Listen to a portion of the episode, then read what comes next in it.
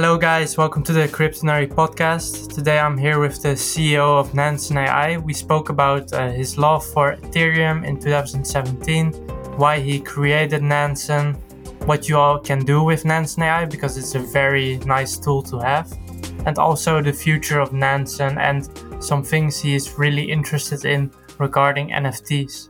Cryptonary's hosts and guests are not registered financial advisors. All opinions are Cryptonary's alone. Nothing discussed in the podcast should be considered as investment advice or should be relied on upon investment decisions. This podcast is purely for information and entertainment purposes only. Now I've said all this, let's go.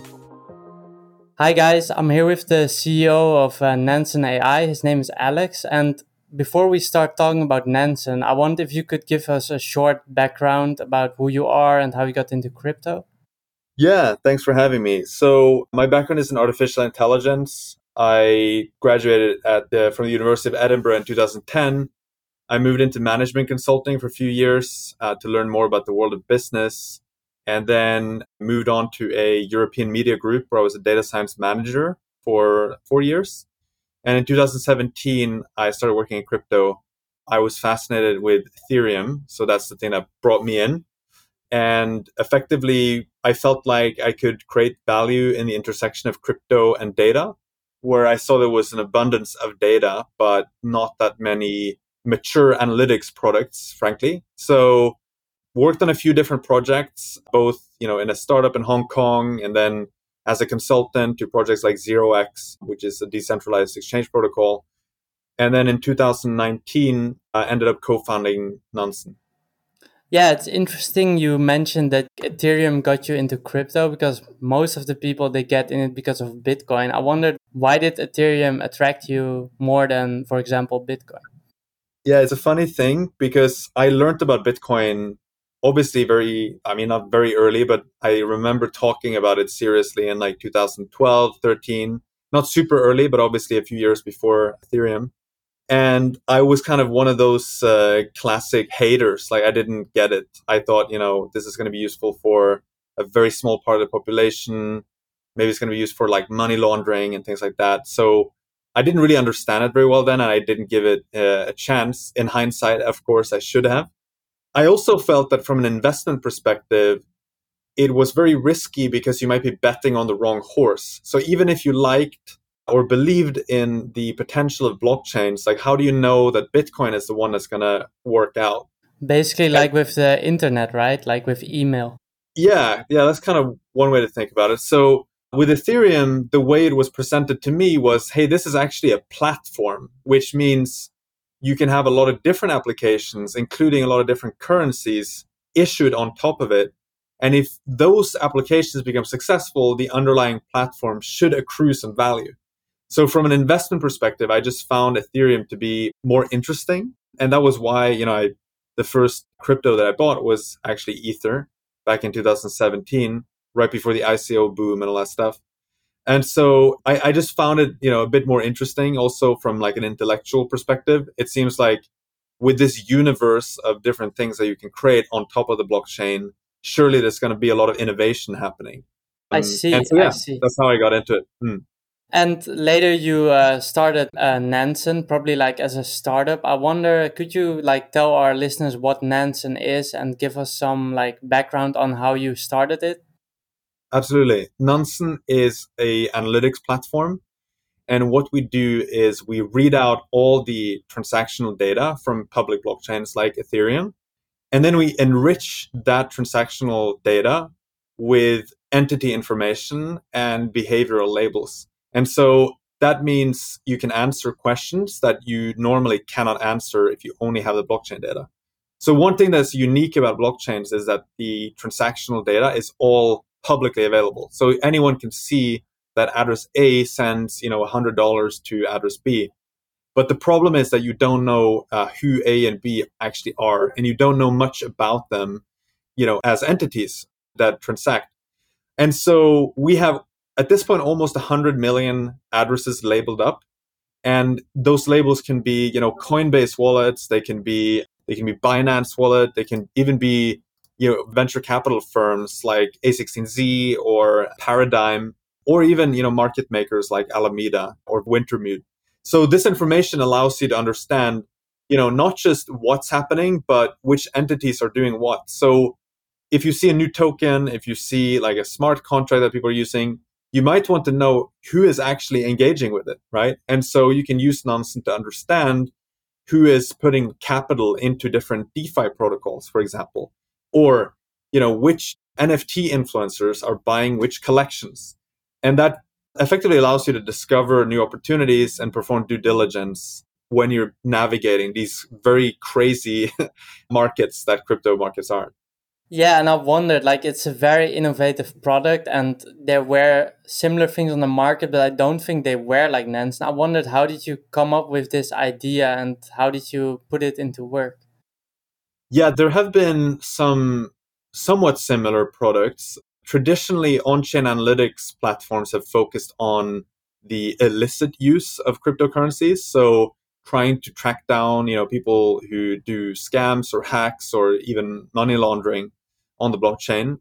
And their customers would be, you know, tax authorities, law enforcement, and so on.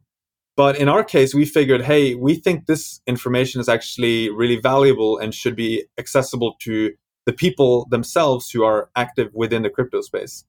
So it was kind of a, in some ways, the technology and the data is somewhat similar to some of those other products out there. But our focus on solving problems for crypto people and crypto native people like funds and individual investors that's the thing that is very different. Of course when we focus on these crypto investors that also means we have a really tight connection to the markets.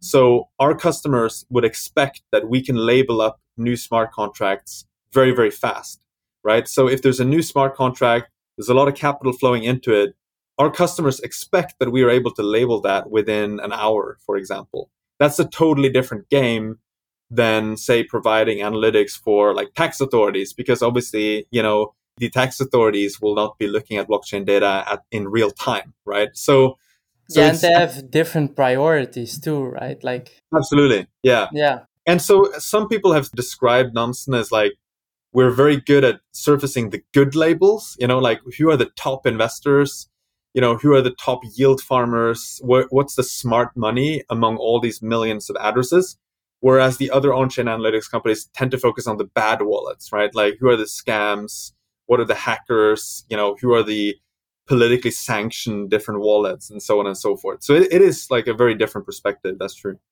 I see. And you mentioned already a few examples. I wonder what are some of the really creative things you have seen people do with Nansen?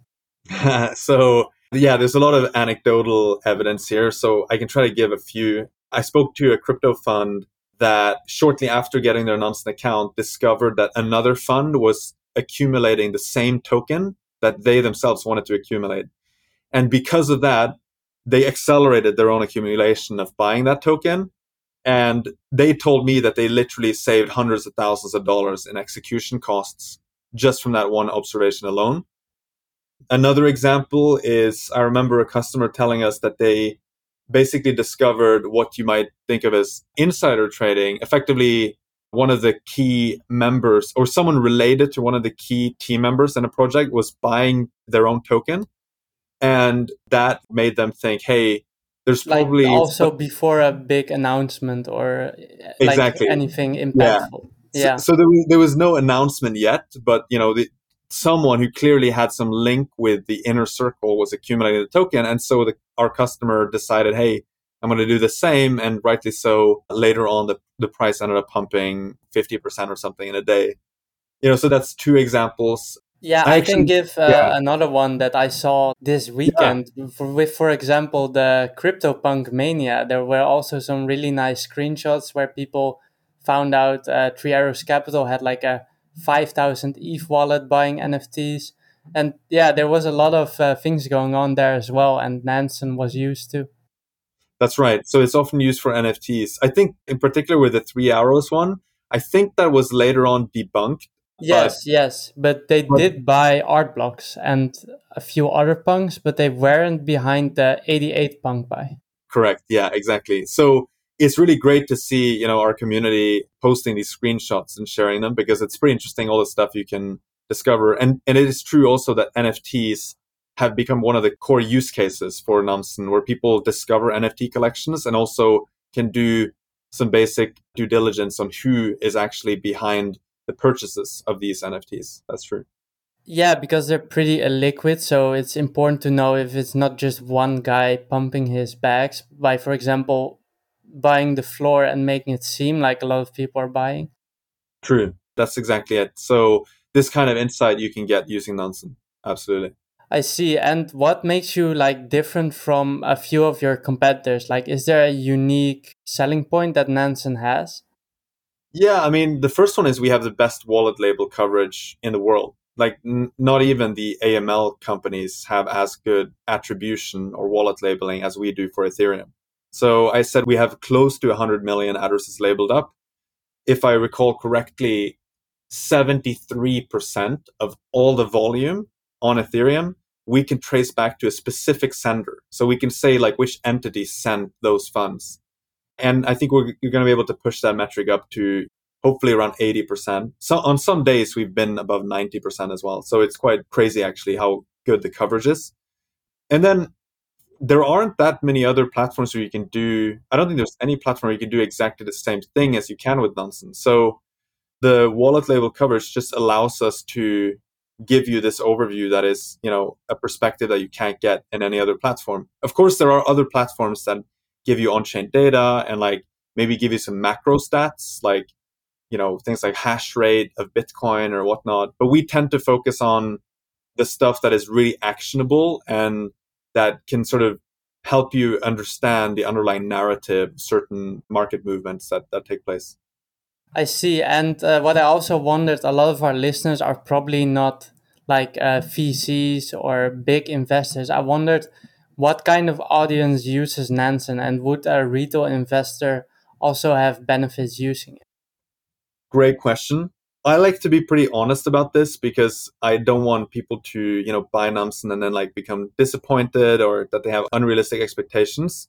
My rule of thumb is if you manage let's say at least $100,000 in, in crypto holdings, then it's probably worth looking at a Nansen account.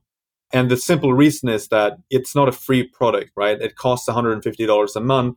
If you're doing that on an annual basis, uh, it works out to, depending if you take advantage of annual pricing, let's say around $1,500 a year.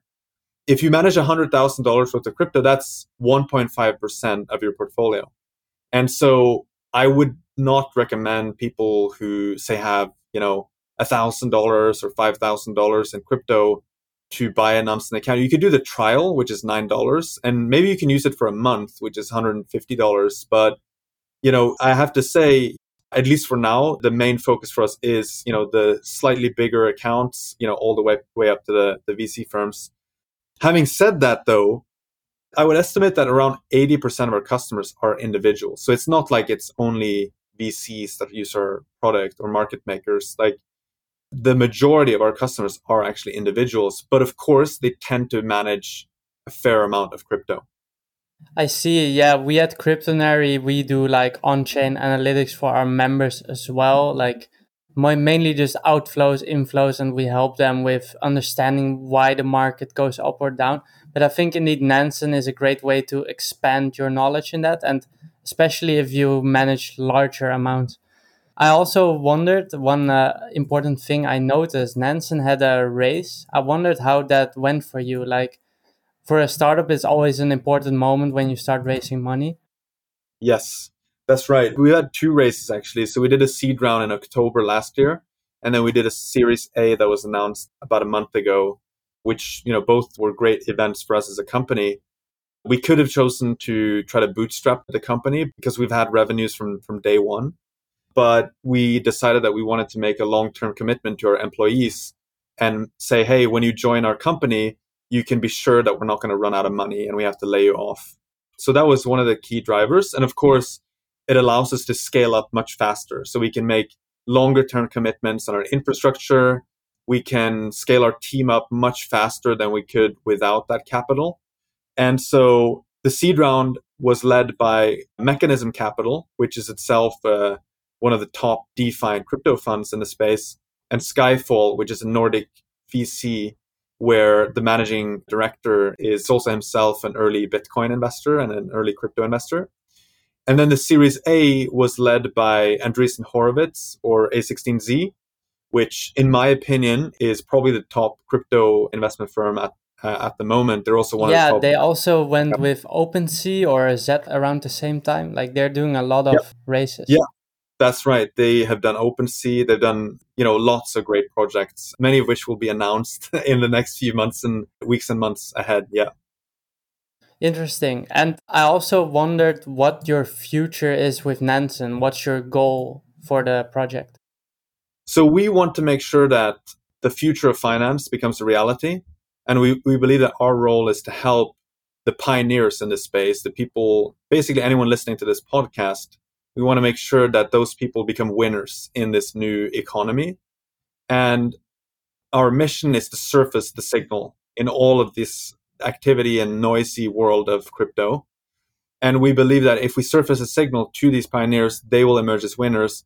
And when they are winners, they will reinvest into the crypto space. They will bring in more people and overall the future of finance, you know, DeFi, NFTs, blockchains will displace traditional finance. So that's yeah. what we do as a mission, I, right? Yeah. I totally feel you with that. It's very important to educate the people that are being onboarded. Don't let them fall into scams. Help them with understanding the market. That's our yes. goal as well at Cryptonary.